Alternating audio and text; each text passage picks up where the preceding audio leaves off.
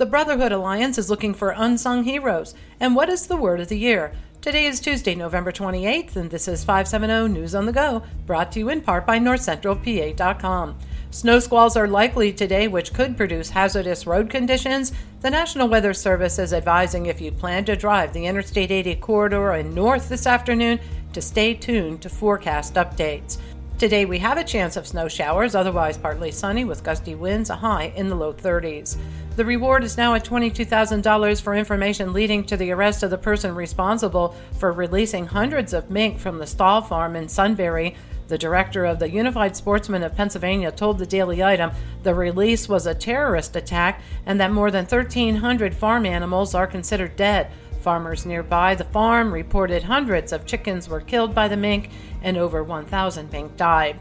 A dump truck and a passenger vehicle collided at the intersection of Colonel John Kelly and JPM roads near Lewisburg Monday morning. Initial reports indicated one person was unresponsive. No further details are known. That intersection has seen numerous accidents. Penn Live reports Little League Baseball wants a civil suit against them moved from Philadelphia to Lycoming County. The suit has to do with serious injuries suffered by a Utah player who fell from an upper bunk during the 2022 World Series. Six dogs died at a pet boarding facility in an early morning fire in Centre County. The 10 by 12 foot dog kennel on Brush Valley Road in Penns Valley caught fire due to a propane heater that was inside the kennel. While a number of Pennsylvania breweries have closed this year, Jackass Brewery in Lewisburg is expanding. They recently announced they'll be adding a new location at West 3rd and Hepburn Streets in Williamsport. They hope to open their new location in June.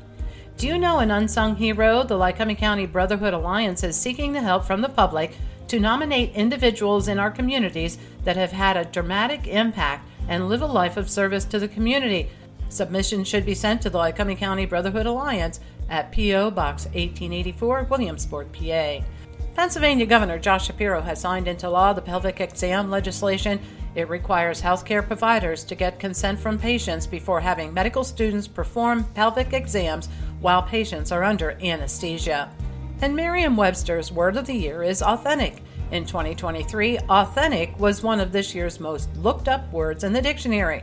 An additional 13 words stood out this year that have a direct tie to news headlines, including coronation, dystopian, doppelganger, and indict. For the latest in news and events, head on over to northcentralpa.com. I'm Liz Brady, and you're up to date with 570 News on the Go.